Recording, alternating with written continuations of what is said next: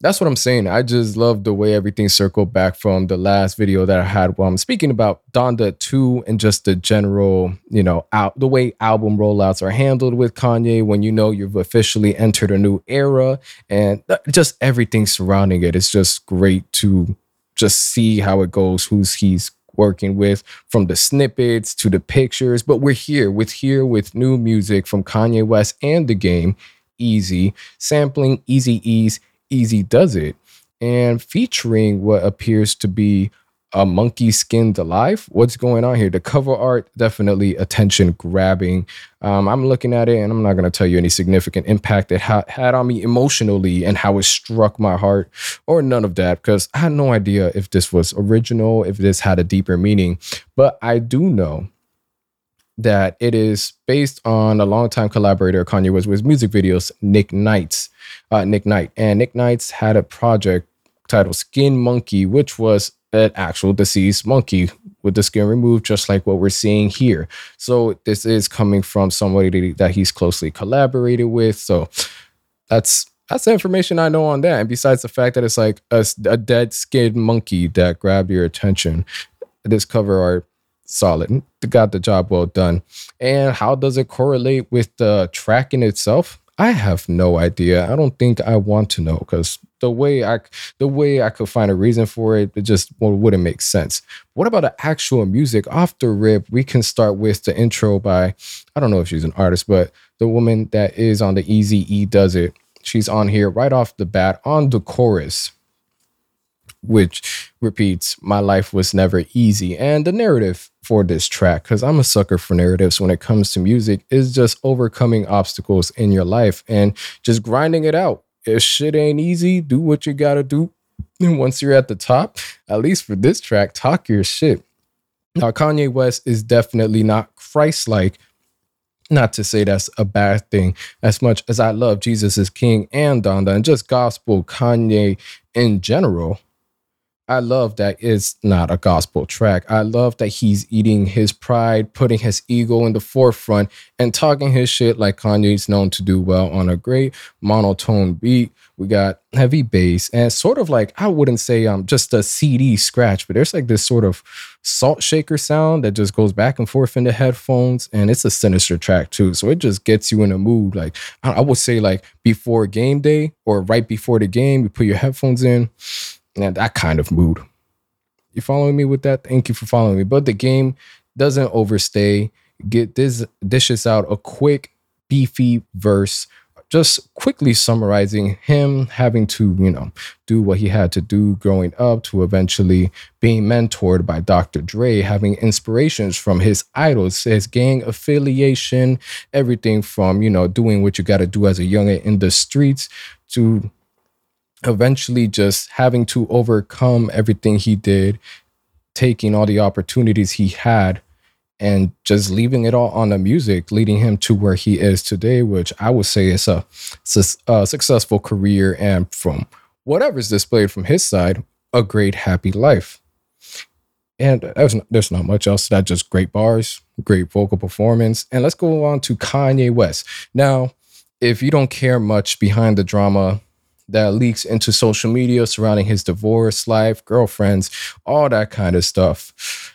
I, I wouldn't say that you need to, but whenever is whenever you're hearing it, seeing it, and then Kanye West speaks on it through the music, because that's how he expresses himself, you know, you got you already got this um, I wouldn't say hype, but a bit of lore that's been built on that he gives confirmation, his perspective, his side of things that the media probably doesn't do, or, you know, depending on the source, we all know how it goes.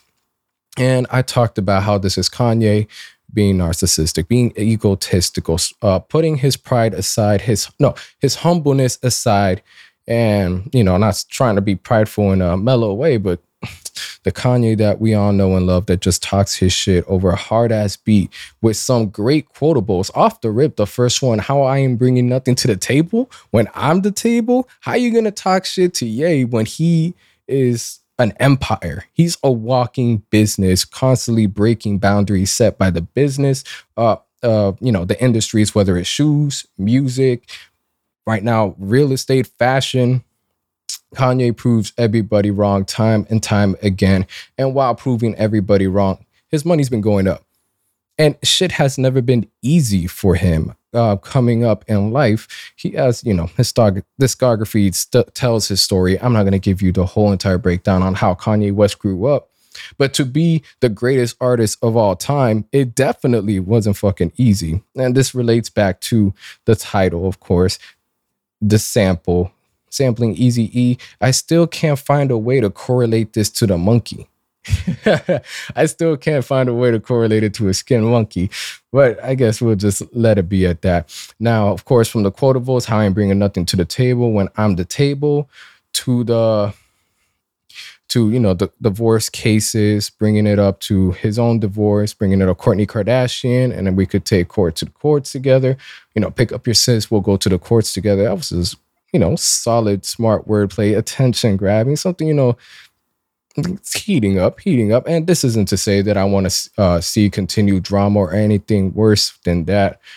But whenever, whenever you add in great wordplay with a situation that's going on, I'm a sucker for it. And again, I'm just being braggadocious, whether he's talking about his Yeezy company or the fact that he's able to, you know, do whatever he's capable of doing and just wanting to be a great father while he walks along through this life. What what else can I really say? Of course, there's the infamous as of right now verse God save me from that crash just so I can beat Pete Davidson's ass.